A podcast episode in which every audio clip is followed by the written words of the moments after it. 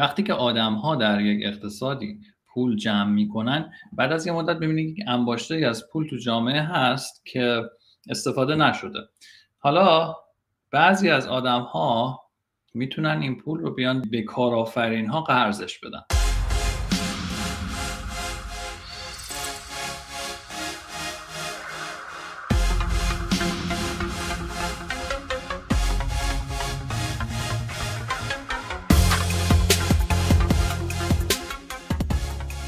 سلام به همگی، خیلی خوش اومدین به یه سشن جدید بیتگاید. من با سینا دوباره امروز یه سشن میخوایم ما بذاریم راجع به خیلی خیلی یه موضوع خیلی جالبی. ما این گروه ها رو ببخشین روم ها رو ما هر هفته داریم، هر چهارشنبه به همین وقت، به وقت ایران ساعت هفت و نیم ما این روما رو میذاریم. اگه میخواین شرکت کنین میتونین هر هفته باشین با ما. اگه سوالی چیزی هست میتونین بیاین بالا، ما سوالا رو هم جواب میدیم. ولی این اتاقا رکورد میشه و ما این اتاقا رو توی کلاب هاوس شما میتونین بعدا هم گوش بدین. ما پادکست هم میکنیم اینا رو، روی یوتیوب هم هستیم. میتونین هم اینجا بیتگاید رو فالو بکنین توی کلاب هاوس یا توی یوتیوب.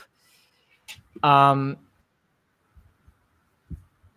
بعد عرضم به حضورتون که امروز سینا جون خوش اومدی. خوبی؟ سلام سلام به همه. خوبی؟ خوشی؟ سال نو مبارک باشه. سال نو مبارک. آه راستی ما اصلا کلی با هم آفلاین حرف زدیم، من یه تبریک عید به تو نگفتم. قربونت برم دیگه. همه تبریکات دیروز گفتی، فکر کنم دیگه تمام شده. آره دقیقاً.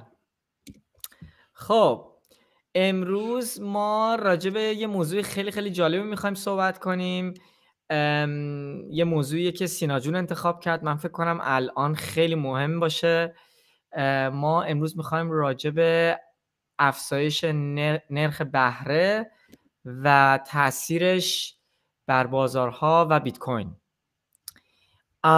من میخوام خیلی خیلی کلی توضیح خیلی ساده‌ای راجع به این موضوع بهره بدم، بعد سینا جون بریم سراغ سوالها که چیز کنیم، که یه ذره تو توضیح بیشتری بتونی راجع به اتفاقایی که الان داره توی بازار میفته یا با بانک مرکزی آمریکا میفته و بهره و اثر اون روی بازارها و خود بیت کوین هستش.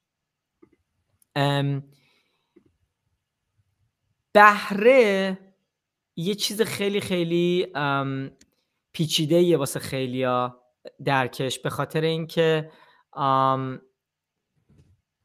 ما از موقعی که بانک‌ها اومدن توی بازار اصلا اون اثر واقعی که بهره توی یک بازار آزاد داره رو فراموش کردیم.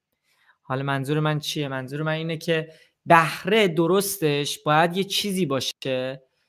بذار اینجوری توضیح بدم. بهره میشه قیمت پول توی یک بازار، یعنی ارزش یک پول که آدم میتونه قرض بگیره یا قرض بده، نرخ اون پول چیست؟ این میشه یه, ب... یه نوع بهره. درسته؟ حالا تو بازار آزاد اتفاقی که میفته وقتی که آم...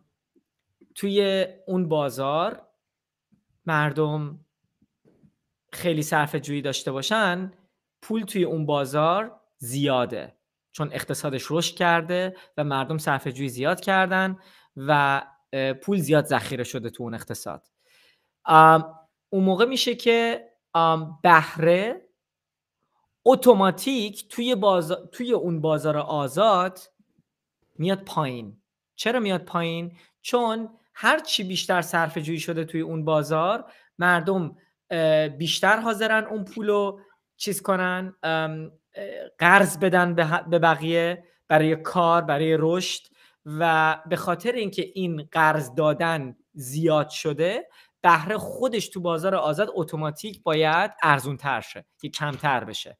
یعنی نرخ پول میاد پایین اینجوری. حالا برعکسش چیه؟ برعکسش اینجوریه که وقتی که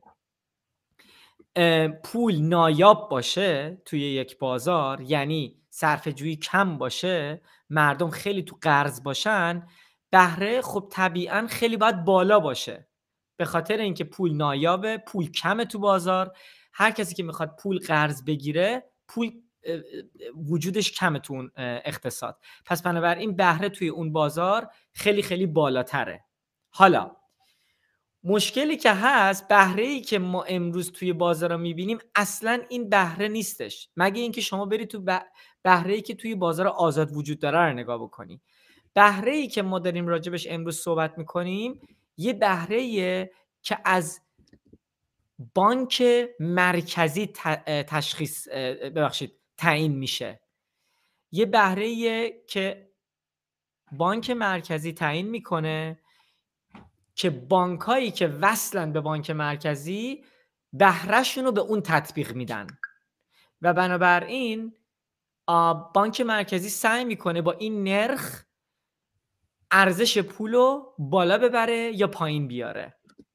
من خواستم خیلی خیلی کلن اینو یه بار یه توضیح بدم، چون واسه من سالیان سال سینا این یه علامت سوال به چه بزرگی بالای سرم بود که بهره معنی واقعیش چیه. خیلی موضوع پیچیده‌ایه و درکش سخته واسه آدمایی که راجب اقتصاد نخوندن و نمیدونن راجبش. حالا میخوای تو یه ذره برو توی بحر قضیه که از موقعی که بانک مرکزی اومده این وسط با این بهره‌ای که اوریجینالش ورژنی هستش، که اولندش که بگو من درست همه رو توضیح دادم، اگه درست بود میتونی بعد توضیح بدی که حالا بانک مرکزی با بهره‌ای که ما امروز داریم روش نگاه میکنیم چیکار کرده، چه اتفاقی الان داره میفته و اثرش رو بازار. مرسی مرسی عالی بود. ببین بهره در واقع میشه یه جوری که خوبی که بهش میشه نگاه کرد اینه که هزینه پوله، یعنی پول هم خودش هزینه داره دیگه، اینکه اینکه از یه جایی بری قرض بگیری هزینه که برای اون باید بدی همون میشه نرخ بهره. توی اقتصادی که آزاد کار بکنه چیزی که ما انتظار داریم اینه که شرکت‌ها و آدمایی که تو اون اقتصاد هستن هر سال تولیدشون بهتر شو، عملکردشون بهتر شو، بهره‌وریشون بره بالا، از انرژی اقتصادی در جامعه ایجاد بشه. و خب کسایی که این پولو جمع کردن چیکار میکنن باهاش؟ اگر نخوان خرید بکنن، بعد از اینکه به این مقدار خوبی رسید میتونن توش سر میتونن سرمایه گذاری بکنن باهاش، یا میتونن باید سرمایه گذاری کنن، یا اگر خودشون توان سرمایه گذاری ندارن بیان اینو قرض بدن. و در واقع وقتی که تو قرض میدی پولت رو به بقیه، اجازه میدی که اونها بیان با اون پول سرمایه گذاری بکنن. این چرخه طبیعیه که تو اقتصاد باید پیش بره که به مرور زمان پول انباشته شه و بعد اون پول بیاد قرض داده بشه به کارآفرینا، اونا ازش استفاده کنن و در واقع یه تولید بیشتری باش کنن. وقتی که شما پول جمع میکنی و سرمایه جمع میکنی، اون سرمایه خیلی بهتر میتونه کار کنه از اون پول، یه پول خیلی کوچیک. مثلا تو اگر یک کشاورزی هستی، چندین سال اگه اون گندماتو بفروشی و پولشو جمع کنی، بعد از اون مدت میتونی بری یک دستگاه بهتر بخری و تولید مزرعت رو بیشتر کنی. سرمایه رو در واقع شما وقتی که جمع میکنی عملا داری مصرف امروزت رو به تعویق میندازی، یعنی تو به صورت آگاهانه میگی که من امروز الان انقدر پول دارم، این رو خرج نمی کنم، جمع میکنم، چون بعد از اینکه جمع شه باهاش میتونم یه کار بزرگتری بکنم و بعد یه تغییر مهمتری تو زندگیم بدم، یا در واقع برای مصرفی در آینده اینو نگه داشته باشم. وقتی که آدم‌ها در یک اقتصادی پول جمع میکنن، بعد از یه مدت میبینید که انباشته‌ای از پول تو جامعه هست که استفاده نشده. حالا بعضی از آدم‌ها میتونن این پول رو بیان باهاش به کارآفرین‌ها قرضش بدن. در واقع بانک‌ها هم میتونن همین کارو بکنن دیگه. اونا هم در واقع یه منبع انباشته پولن و اینو میان قرض میدن به کارآفرین. کارآفرین با اون پول میتونه بیاد یه کاری بکنه و یه تولید جدیدی بکنه و اقتصاد رو رشد بده. حالا اینجا هر مقداری که جامعه سیوینگش بیشتر باشه و چی بهش میگم پس اندازش بیشتر باشه، مقدار پول مقدار پولی که در دسترس هست برای وام دادن بیشتر میشه، بنابراین وام گرفتن راحت تر میشه برای کارآفرین ها و اینها. وقتی وام گرفتن راحت میشه، کلی شرکت جدید تأسیس میشه و کلی اتفاقات خوب میفته و اگر بانک ها در بررسی ریسک اشتباه نکنن میتونن باعث شن که انرژی اقتصادی به جای درست بره و بهره‌وری به صورت کلی زیاد شه و رشد اقتصادی اتفاق بیفته. اما این این در حالت عادیه، یعنی این حالتی هستش که کسی در نرخ بهره دست نمیبره. نرخ بهره دقیقاً تابعی است از مقدار پسنداز جامعه. درسته، هر وقت که جامعه بیاد زیاد پسنداز بکنه نرخ بهره میاد پایین، پول بیشتری برای قرضدهی هست و هر وقت که جامعه کمتر پسنداز بکنه پول برای قرض دادن کم میشه به صورت خود به خود و کارآفرینی کم میشه، رشد اقتصاد کم میشه، درآمدا میاد پایین و آدمایی که دیروز کلی پول خرج میکردن و هیچ چیز ذخیره نمیکردن از الان میافتن به فکر ذخیره. بنابراین وقتی جامعه بیش از حد مصرف کنه پولاشو، رشدش کند میشه و مجبور میشه که دوباره برگرده به مصرف کرد، به پسنداز بیشتر. و این تعادل به خودی خود خیلی قشنگه و مهمترین قسمتش هم اینه که پول به صورت مجزا کار نمیکنه. وقتی که جامعه کلی پول جمع کرده این نشون میده که کلی کالا از قبل ایجاد شده و رفته توی اقتصاد، اما کسی مصرف نکرده اینا رو، به خاطر همین اون پول یه جا انباشته شده. کسی اون پول چون خرج نکرده اون کالاها هنوز توی اقتصاد هستن و باعث میشه قیمت‌ها بیاد پایین و بعد این شرایط رو ایجاد میکنه برای یه کارآفرین که بیاد از قیمت‌های ارزون استفاده کنه، از کالاهایی که قبلا تولید شده و هنوز کسی نخریده استفاده کنه برای یه کار بهتر، برای ساختن یک شرکت جدید، یک کارخانه جدید و اینا. اما این این تا موقعیه که پسنداز متن... در واقع پسنداز توسط مردم انجام شده باشه. اما وقتی ولی کاری که ما میبینیم در اقتصادهای امروز میکنن اینه که پسندازی وجود نداره از طرف مردم ولی میان وام میدن، که حالا بعدا صحبت میکنیم که چجوری میشه وقتی که پولی از قبل جمع نشده اینا از کجا میارن که وام میدن، و اون باعث میشه که همه این تعادلایی که من گفتم به هم میخورن. من اجازه بده یه سوالی ازت بکنم این, این, این بین این صحبت که کردی. الان تا الان ما داشتیم راجع به بهره‌ای صحبت میکردیم که تو بازار آزاد طبیعاً به وجود میاد، درسته؟ میخوای حالا بیا راجع به این صحبت کنیم که بانک مرکزی چه رولی این وسط داره بازی میکنه و با این بهره بازار آزادی در طول مدت چی کار کرده، و بعدش میتونیم بریم بعد راجع به هدفی که اینا دارن، یعنی هدفی که میگن دارن و اتفاقی که ولی میفته یا اثری که کاراشون داره رو بازار صحبت کنیم. خب ببین، اگه فدرال رزرو توی جامعه توی اقتصاد نبود اتفاقی که میافتاد این بود که بانک ها میامدن میدیدن که چقدر الان سرمایه هستش تو جامعه، اگر سرمایه زیاده بیشتر وام بدیم، اگر سرمایه کمی کمتر وام بدیم و نرخ بهره اونطوری تنظیم میشد. الان ما اومدیم یه قانون هزار و نهصد و نمیدونم پانزده هفده همین هولوحشا فکر کنم سیزده بود، آره، نزدیکای جنگ جهانی اول این فدرال رزرو تأسیس شد و گفتن که آقا اختیار تعیین نرخ بهره خیلی کوتاه مدت دست بانک مرکزیه. یعنی چی؟ یعنی اینکه به جای اینکه بانک‌های خصوصی خودشون بر اساس شرایط بازار نرخو تعیین بکنن که اون شرایط بازار تابعی است از اینکه آیا مردم پسنداز دارن یا ندارن، به جای این ما اومدیم تمام قدرت رو دادیم دست یک بانک که بانک مرکزی در قانون یه چیز خصوصیه، یعنی یه بانک خیلی بزرگه که بین بانک‌های دیگه هماهنگی ایجاد میکنه. ما به اینا اجازه دادیم که بیان یهو اعلام کنن که نرخ بهره اینقدره، بیست و پنج صدم، صفر، نیم، هر چی که هست. و این خودش باعث میشه که، یعنی در واقع فرضی که پشت اینه که اینه که اون بانک مرکزی اینقدر اطلاعات داره و اینقدر توان آنالیز اقتصادو داره که بیا دقیقاً اون چیزی که به صورت طبیعی میتونست در اقتصاد اتفاق بیفته رو اونو خودشون محاسبه کنن و بر اساس اون با مدل‌های خیلی پیچیده و اینها بیان بگن که الان دقیقاً چه نرخ بهره‌ای واسه این اقتصاد مناسبه. خب حالا این نرخ بهره اصلا میگیم چی هستش؟ چیزی که در واقع به فدرال رزرو قدرت دستکاری شد داره بهش میگن فدرال فاند ریت، فاندز ریت، یعنی نرخ وجوهات بانک مرکزی.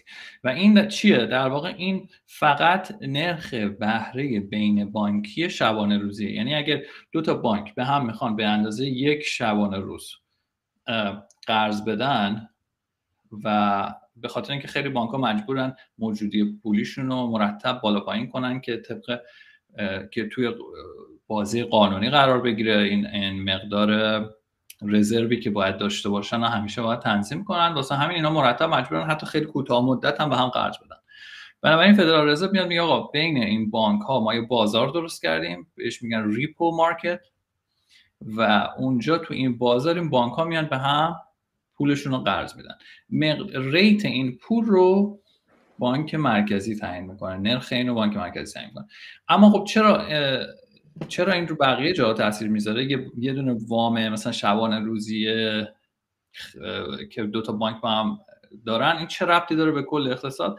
ربطش اینه که وقتی که این نرخ کوتاه مدت یه ذره تغییر میکنه، تمام بانک‌ها یهو میبینن که قرض گرفتن کوتاه مدت واسه شون سخت‌تر شد یا آسان‌تر شد، و بعد میان تمام نرخ‌های دیگه‌ای که دارن به مشتریاشون میدن و بر اساس این تنظیم میکنن. یعنی اگه خود اون بانک بعداً پولاشو میاد به مشتری قرض میده، وقتی که خودش از یه بانک دیگه گرونتر میگیره به مردم هم گرونتر میده و تمام نرخ‌های دیگه تغییر میکنه. پس حالا پس ما این... از پس ما از بهره بازار آزاد وارد یه دنیایی شدیم که یه بانک مرکزی این وسط وجود داره و زیر دست این بانک مرکزی بانک‌های بانک‌های هستن که ماها میتونیم پیششون حساب وا کنیم، مثل بانک آف امریکا و بانک‌های معمولی که همه میشناسن که ما میتونیم بریم حساب معمولی وا کنیم.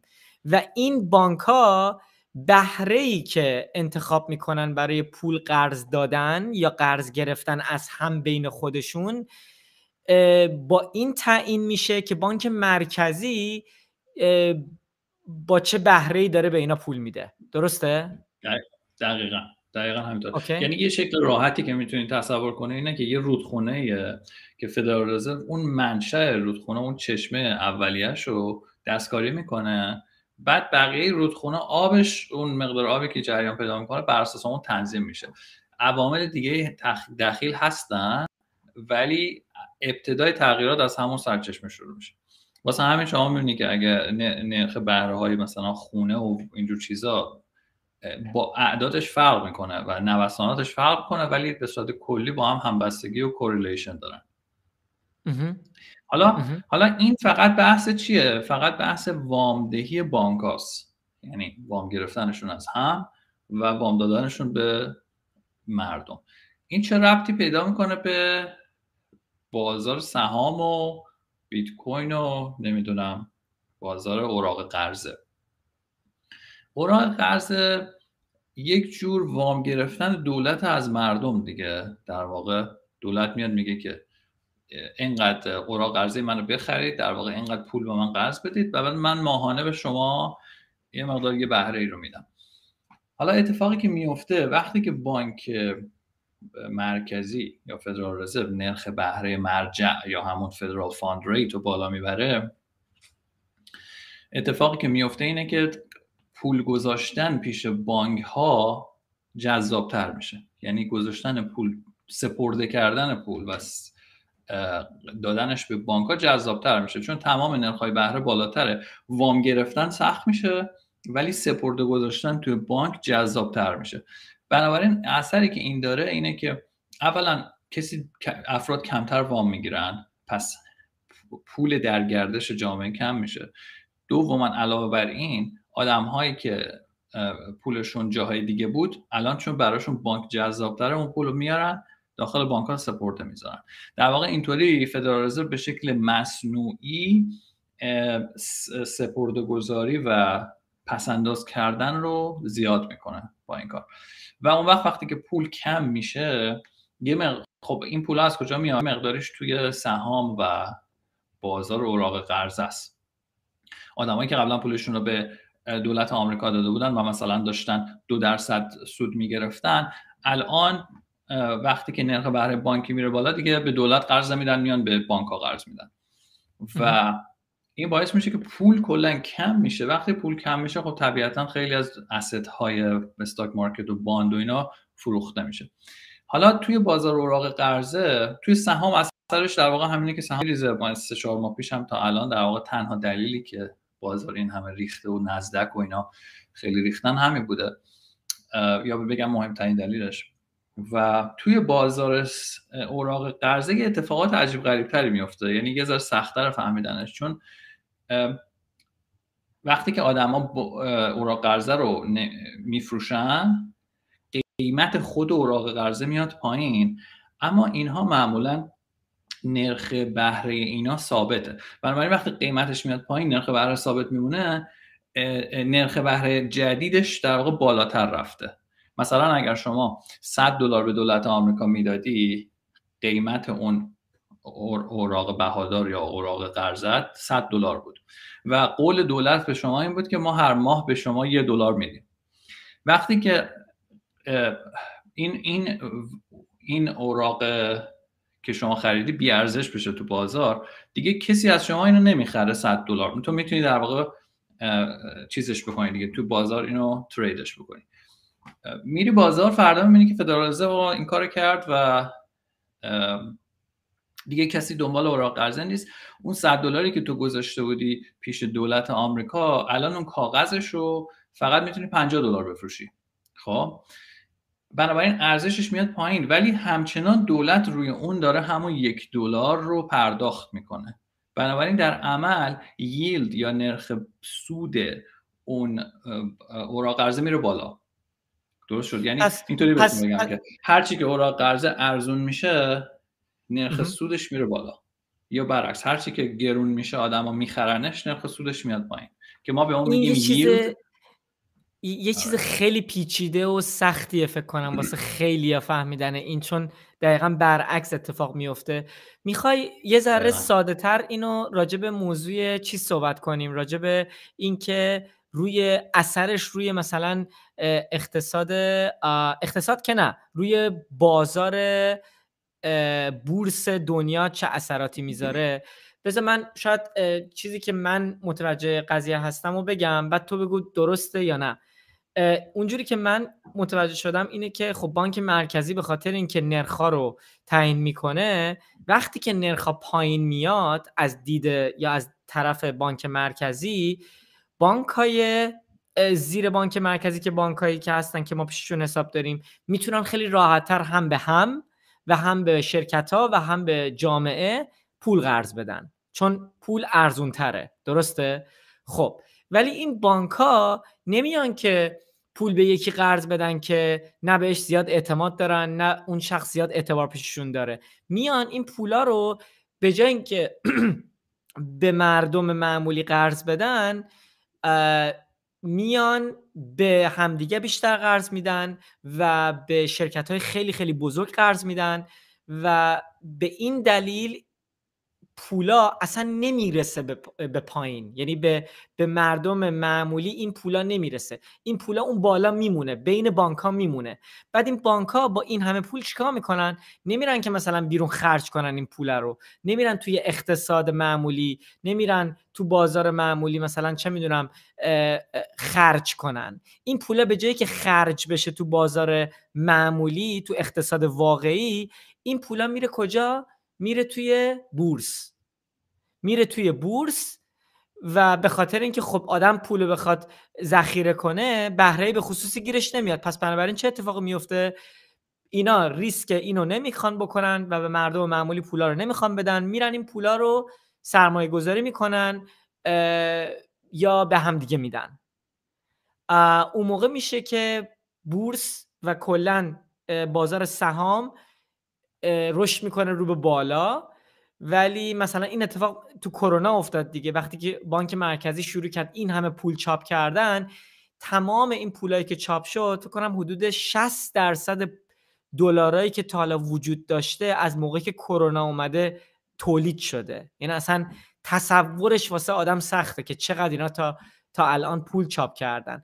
این همه پولی که اینا چاپ کردن الان آدم بره تو اقتصاد معمولی میبینه که اقتصاد معمولی اصلا نتونسته رشد بکنه و اصلا این پولایی که چاپ شده به اقتصاد معمولی به اون شدت نتونسته برسه، ولی تمام بازارهای بورس برعکسش رفتن بالا. به خاطر همینه که میشه گفت بهش میگن K-shape recovery، چون مثل یه دونه K میمونه. بازارای بورس رفتن رو به بالا ولی اقتصاد معمولی هنوز داره رو به پایین میره، اصلا رشدی توش نیستش. حالا چرا این یه چیز بدیه؟ حالا چرا این یه اتفاق بدی میتونه بیفته؟ وقتی که اینا بیان بهره رو ببرن بالا بعد از همچین کاری چه اتفاقی باید میفته؟ همین کاری که الان خب کردن دیگه. دقیقا. حالا همینجور که گفتی موقعی که بهره میارن پایین همه چی پامپ میشه، موقعی که میبرن بالا پول از همه این بازارها میاد بیرون و همه جا اتفاقات منفی میفته دیگه. حالا خیلی هم اگه شما آدمای ماکرو و اقتصاد کلان رو فالو کنی خیلی راجع به نرخ بهره اوراق قرضه صحبت میکنن که اونطوری که من گفتم تاثیر میگیره و خیلی ساده ساده تر بخوایم بگیم هر وقت که نرخ فدرال فاند ریتس میره بالا، نرخ بهره فدرال رزرو میره بالا، نرخ اوراق قرضه هم میره بالا.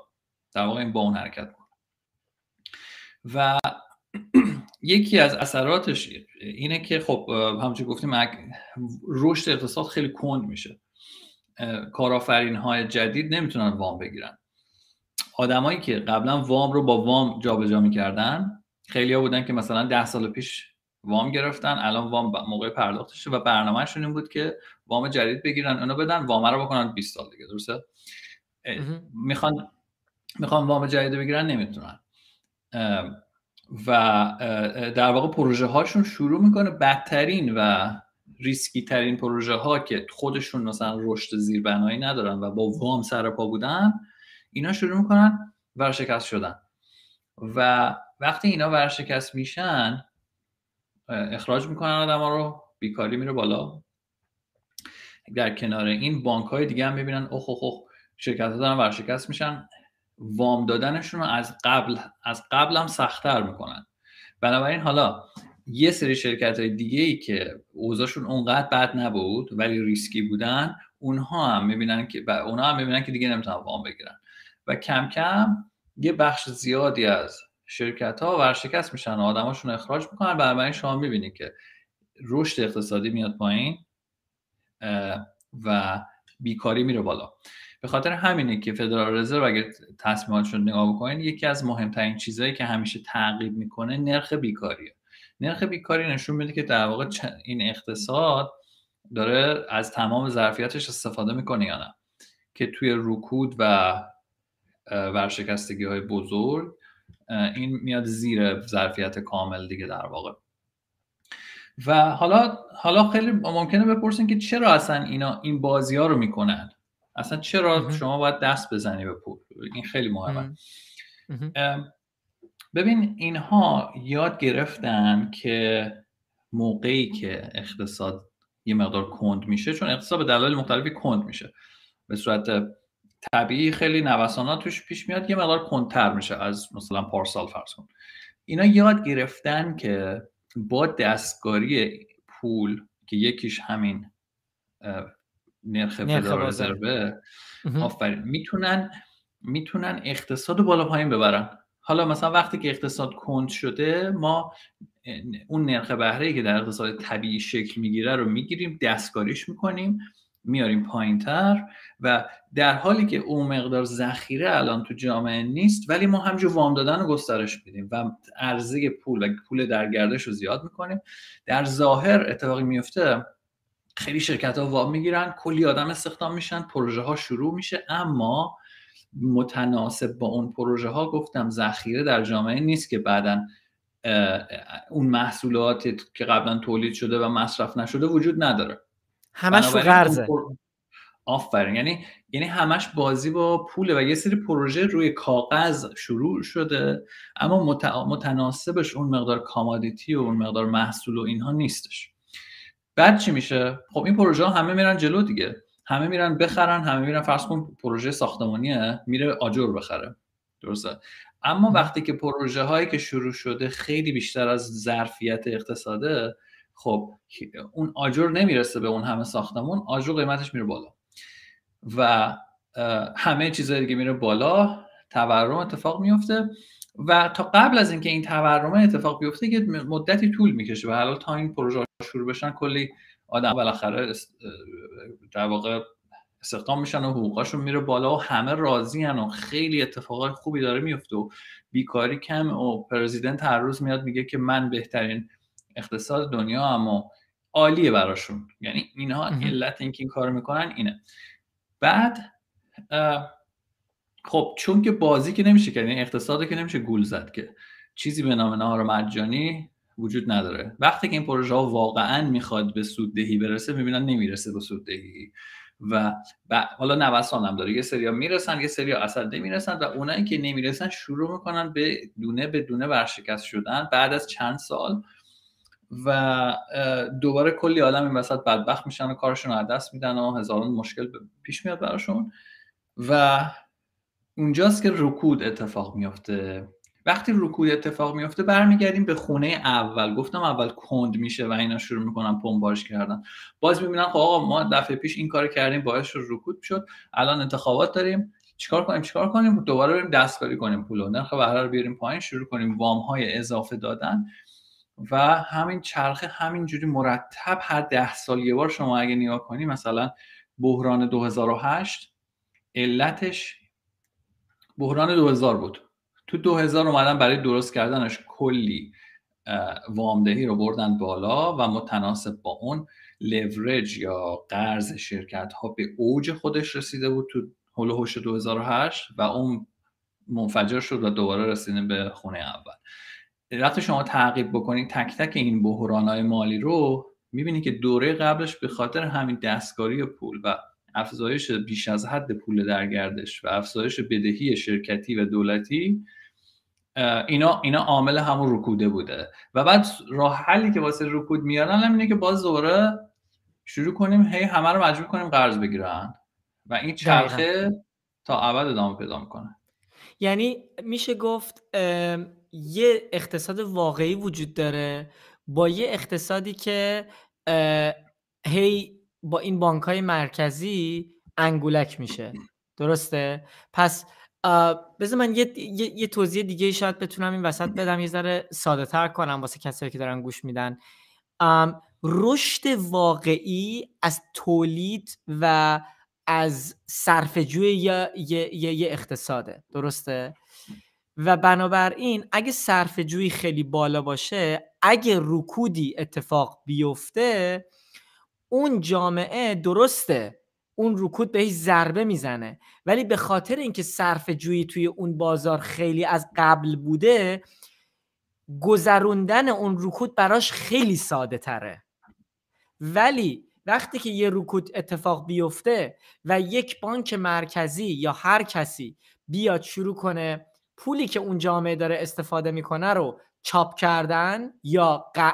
از آینده آوردن به الان که بخواد به قول معروف خیلی مصنوعی رشد رو به وجود بیاره، اتفاقی که میفته اینه که به جای اینکه این اقتصاد خیلی طبیعی بیاد رشد بکنه، میاد با پولایی که اصلا وجود نداره تو اون بازار، اون پولا رو قرض میگیره و یه پروژه هایی و یه شرکت هایی به وجود میاد که اصلا شاید بازار جاشو نداشته باشه یا اصلا درخواست به اون خصوصی برای اون شرکت ها وجود نداشته باشه، ولی اینا به خاطر اینکه پول میتونن قرض بگیرن با این حال میان شرکت های جدید به وجود میان و رشد اینجوری سعی کرده میشه که به زور به وجود بیاد. ولی وقتی که بازار واقعی درخواستی برای این شرکت ها نداره، اون موقع است که این شرکت ها همه شروع میکنن نابود شدن و ورشکسته شدن، که تمام این پولایی که چاپ شد توی این مدت اثری که رو بازار داره خیلی بدتر از اون رکود قبلی بوده، به خاطر اینکه انقدر قرض روی اون رکود به وجود اومد. درسته؟ نمیدونم خوب توضیح دادم یا نه. دقیقا دقیقا اصلا همین که گفتی یه اصطلاح خوب براش زامبی کامپنیه که این کار باعث میشه که یک چیزی هست که هایک بهش اشاره میکنه به عنوان مل اینوستمنت، یعنی سرمایه گذاری بد یا سرمایه گذاری منحرف. دقیقا همون بحث اون پروژه هایی که گفتم به خاطر بودن پول استارت میخوره ولی پروژه خوبی نیست، در عمل سودده نیست و چند سال بعد به مشکل میخوره. همین اتفاق هم همین برای این زامبی کمپانی‌ها میفته، یعنی کمپانی که یه ایده ای داره ولی ایده سودآور نیست اما پول گیرش میاد و شروع میکنه انجام بده و منابع اقتصاد چندین سال حروم میشه و این شرکت در واقع فقط با وام سرپاست، خودش با تولید خودش سرپا نیست. حالا من یه آماری هست که نشون داده که از سال هزار و نهصد و هشتاد و هفت که نرخ بهره خیلی خیلی بالا بود و شروع کرد رسید به الان که نزدیک صفره، اون موقع مثلا هزار و نهصد و هشتاد و هفت درصد زامبی کمپانی های پابلیک رو نگاه کرده بود، دو درصد بوده، الان رسیده به ده درصد و همینطور احتمال ورشکستگیشون هم حالا پایین، به خاطر که اینا هی با پول ارزون میتونن ادامه بدن به کارشون.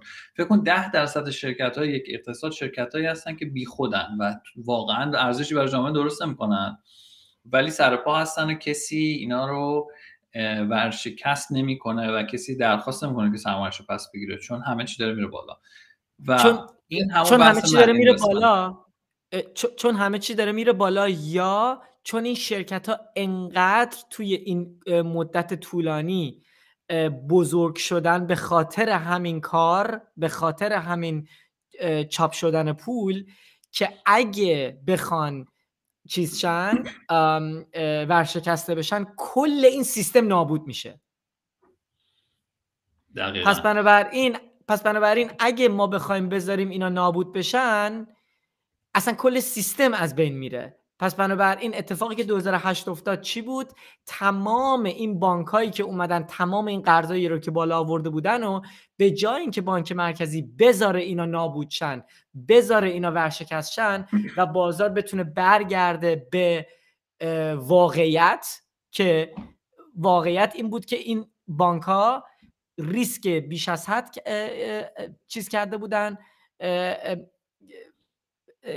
کرده بودن و باید نابود می شدن، باید ورشکسته می شدن، ولی به جای اینکه بذارن اتفاق بیفته اومدن چیکار کردن؟ اومدن بیشتر پول چاپ کردن و همه اینا رو نجات دادن. همین اتفاق تو کرونا هم افتاد. آره همین اتفاق تو کرونا هم افتاد.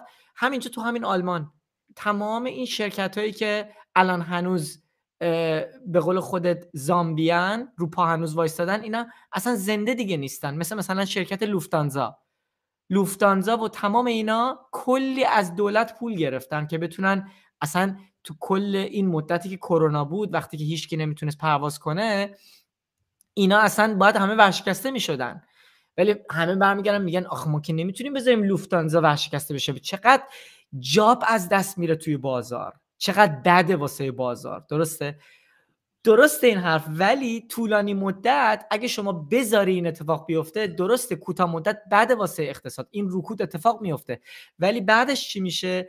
بعدش بازار شروع میکنه جا باز میکنه واسه شرکت های جدید و شرکت هایی که میتونن کوچیک شروع کنن و با هم رقابت کنن، کیفیت تولید و کیفیت محصولای اون بازار با این کار میره بالا. ولی به جایی که شما بذاری این کار رو بکنه، این اتفاق بیفته، میای اون شرکتی که باید نابود بشه رو نجات میدی، ایناهای بزرگتر میشن بزرگتر میشن، کیفیت تولید و کیفیت محصولات اون اقتصاد میاد پایین.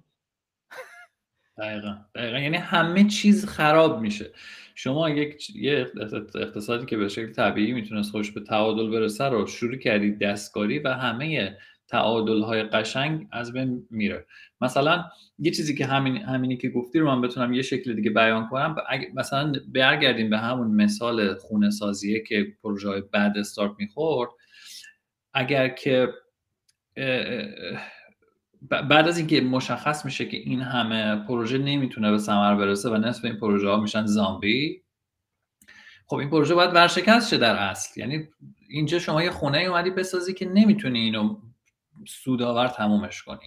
یعنی اگر درستش اینه که این ورشکست شه، منابعش آزاد شه برن تو پروژه های دیگه که به در بخورن و واقعا تولید میکنن. اما خب آدما میان میگن که نه دیگه، ما مردما نمیتونیم، آدمایی که اینجا استخدام شدن رو نمیتونیم و بیکار کنیم. اگه پروژه کوچیک باشه چرا میکنن، اما اگه پروژه خیلی بزرگ باشه، فرض کن که درصد این مال اینوستمنت ها و پروژه بعد همونجور که گفتی خیلی خیلی بزرگ باشه، یا شرکت هایی داخلی باشن که خیلی خیلی بزرگن، و خب اینجا دیگه مسئله اینقدر بد شده که اون حجم از بیکاری رو از نظر سیاسی نمیتونن تحمل کنن و بعد میان نتیجهش این میشه که نمیذارن اینها ورشکست شن و به اون شرکت پول مفت از جیب مردم میان میدن که این ادامه پیدا کنه به امید این که در آینده این وضعشو بهتر کنه. ولی خب در عمل همون روند قدیمی و همون کار حروم کردن منابع که داشت میکرد ادامه میده. بنابراین شما عملا با این کار باعث میشه که در طولانی مدت هم کیفیت زندگی همه میاد پایین و یکی کیفیت میاد پایین. آره، یکی کیفیت میاد پایین و یکی اون واحد پولی که شما داری باش همه این کارا رو میکنی در طول مدت نابود میشه، به خاطر اینکه شما وقتی که شروع کنی این کار کردن به یه لولی این این این حباب میرسه که اصلا دیگه گذاشتن از اگر اگه شما بخوای بذاری این حباب بترکه جنگ میشه، اصلا کل کل کره زمین اقتصاداً نابود میشه که الان دقیقاً ما ما تو همچین ام تو همچین وقتی هستیم که انقدر این حباب بزرگ شده تو این بیست سال اخیر یا پنجاه سال اخیر که اینا اگه بخوان بذارن واقعاً این قضیه بترکه، ما جنگایی توی این دنیا خواهیم دید که تا حالا توی تاریخ بشریت رکورد نشده. پس بنابراین تنها راهی که اینا دارن اینه که ادامه بدن و با این ادامه دادن چه اتفاق میفته؟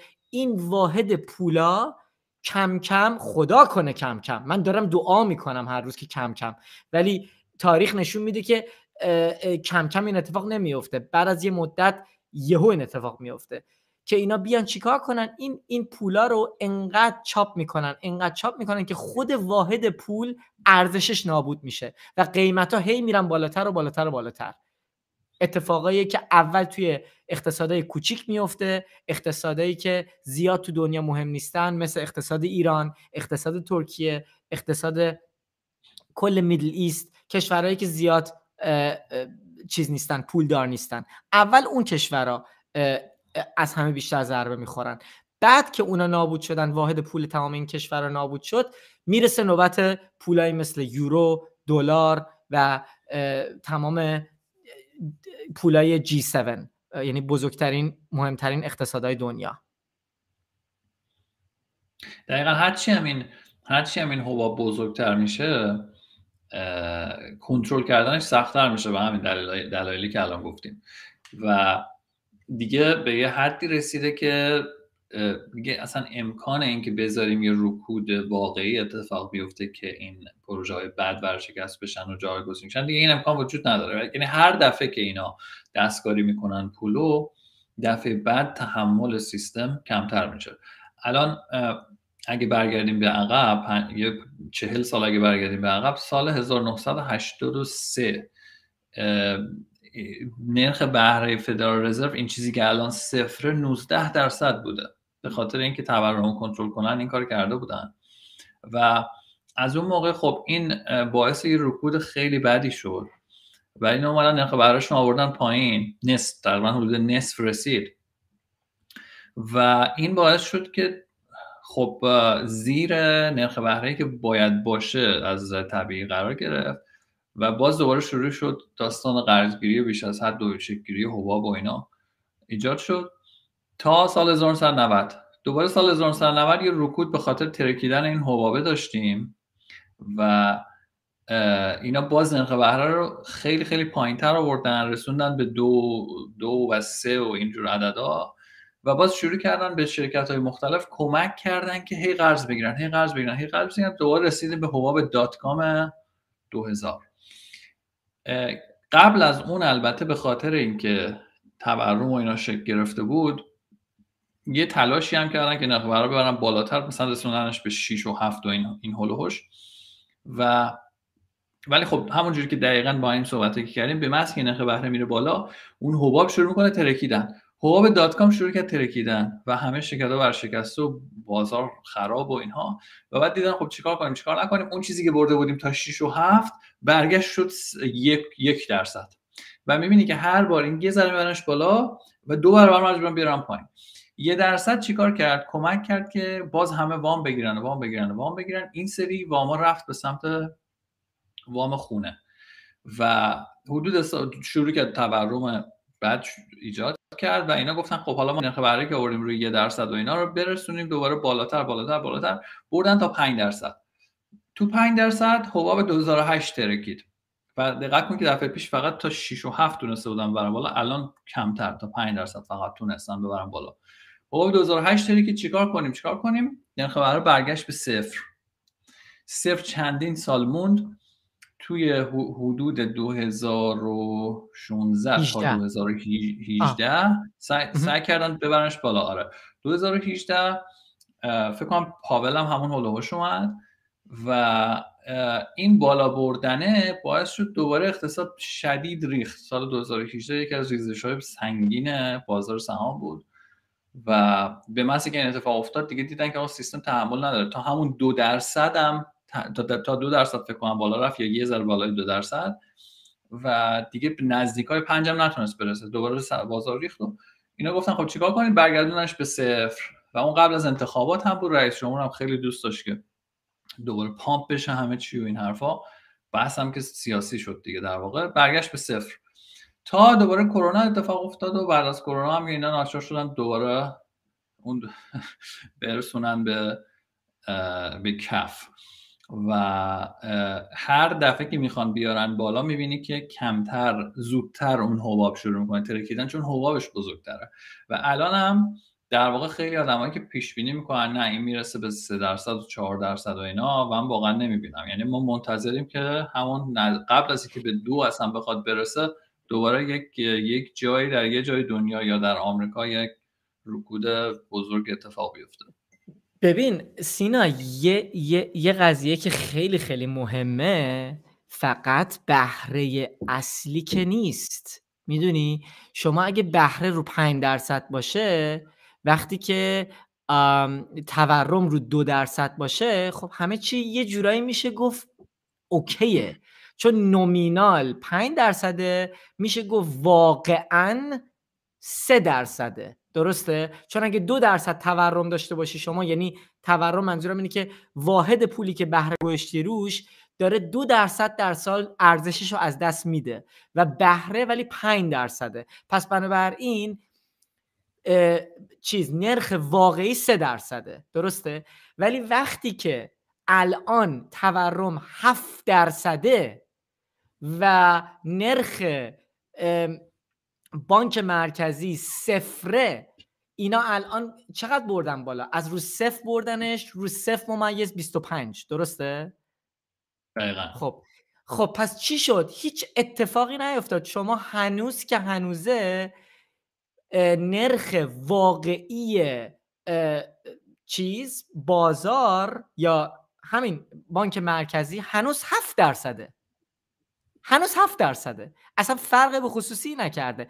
اینا الان به یه لولی رسیدن وقتی که شما بهرت دیگه رو صفره و تورم بالای اون بهره است، دیگه بنبسته. شما خودتو آوردی توی جایی که دیگه برگشت نداره، یعنی باید انقدر این پولو دیگه چاپ بکنی تا خود پول نابود شه، اصلا راه برگشت وجود نداره برای این کار. چون اگه بخوای یه ذره برگردی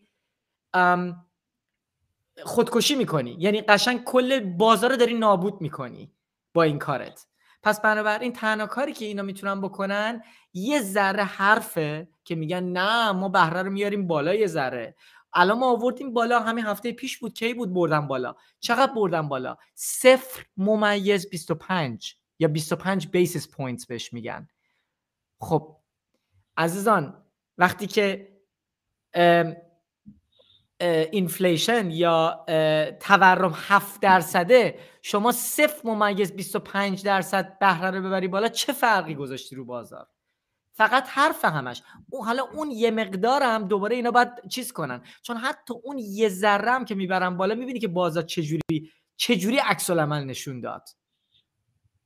دقیقاً، یعنی یه یه بادکنکه که هرچی بادش بکنی نازکتر بشه و زودتر میتره. که مثلا همین الان این بیست و پنج صدامو انجام دادم، دوره بعد ممکنه یه ذره بیشترش کنم بشه نیم، برسه به هفتاد و پنج صدام. اینجا اینقدر وام خونه مثلا اینقدر سری بالا میره خواهد رفتش که مثلا وام خونه یهو میشه پنج درصد شش درصد، خیلی دیگه نمیتونن وام خونه بگیرن، اون بازار میاد پایین. یه سری شرکتایی که تو این کارن شروع میکنن ورشکست شدن، یه سری اون زامبی کمپانی‌ها با همین مقدار کم هم اون اینقدر الان بدهی تو سیستم، الان بدهی شرکتی تو اوجشه، بدهی دولت آمریکا تو اوجشه، مثلا شاید در یک قرن اخیر اینقدر نبوده. وقتی که نرخ بره بالا خود دولت، خود این شرکت ها همه دردسر میخورن واسه پس دادن بدهیاشون و اینا. اگر اینا رو شما بررسی کنید میبینید که اصلا جا نداره سیستم که نرخ بهرهش بره بالا، اصلا امکان نداره که اصلا دولت آمریکا نمیتونه یه بر... نرخ بهره سه درصد رو پرداخت کنه اگه برسه به اونجا، پول نداره چجوری پرداخت بکنه. بنابراین اصلا اینا هی باعث میشن که یک سقفی، هی سقف مقداری که میتونن ببرن بالا بیاد پایین و پایین‌تر و اه... چیز میشه دیگه.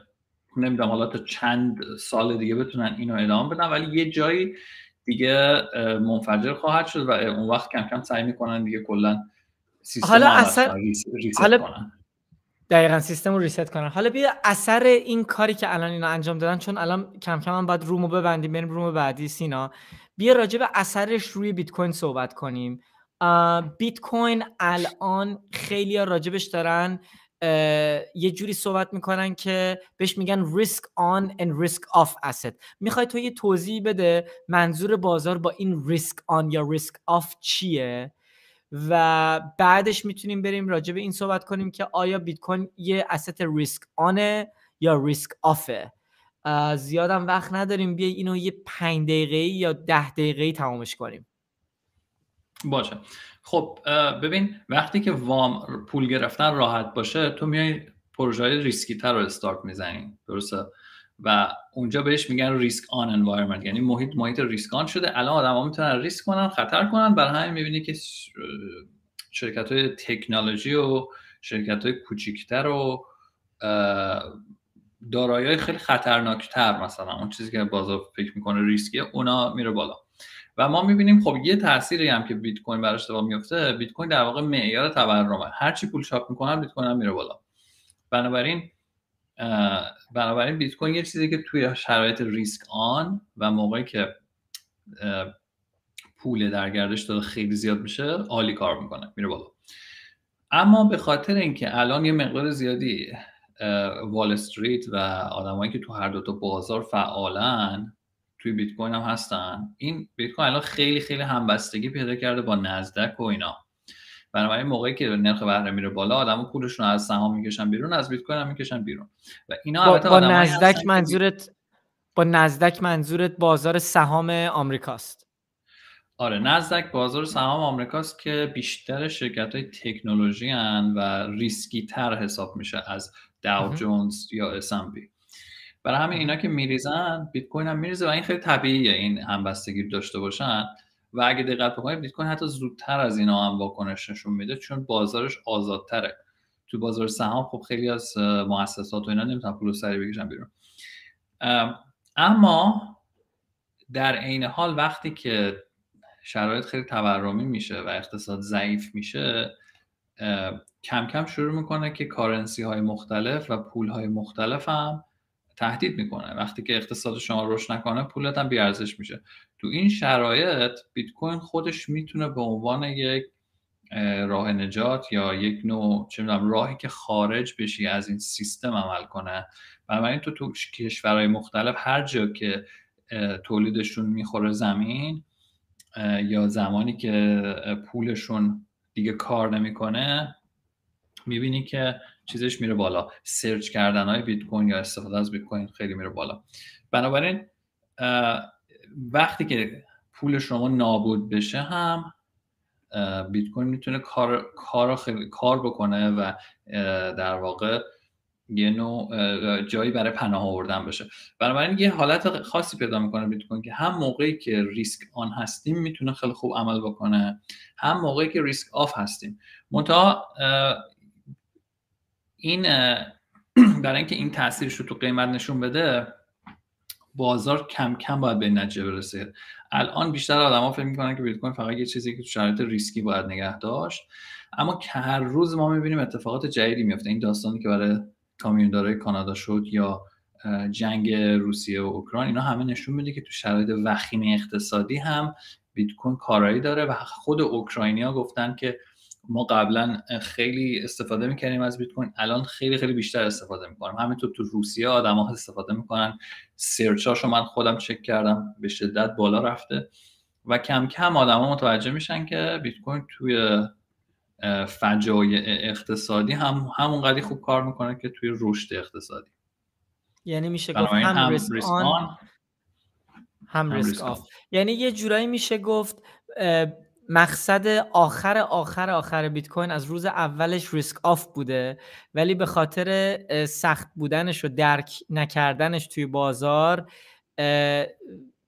هم از دید ریسک آن دیده میشه هم ریسک آف. خیلی خیلی این جالبه چون این یه اتفاقی که واقعا فقط منم اینو توییت کرده بودم، تو هم فکر کنم کامنت گذاشتی زیرش که فکر کنم الان تنها assetیه که توی بازار داره هم از دید ریسک آن تریدرها دیده میشه و هم کسایی که طولانی مدت بیت کوین رو درک میکنن و میدونن که کاملا خارج از تمام این بازی هاست و شما میتونی اگه بیت کوینت روی والت شخصی خودت باشه صد درصد با ریاضی که پشت این قضیه هست مطمئن باشی که هیچ کس نمیتونه این پولو از شما بگیره یا میتونه شما رو یا نمیتونه شما رو حتی سنسور کنه و نه نمیتونه اینو تولید بکنه و همه چی همه چی داره روی بازار آزاد رو با, با بیت کوین اتفاق میفته. هیچ کسی این وسط نیست که بیاد خود بیت کوین شبکه بیت کوین رو کنترل بکنه، هیچ کسی این کارو نمیتونه بکنه و نخواهد تونست کرد.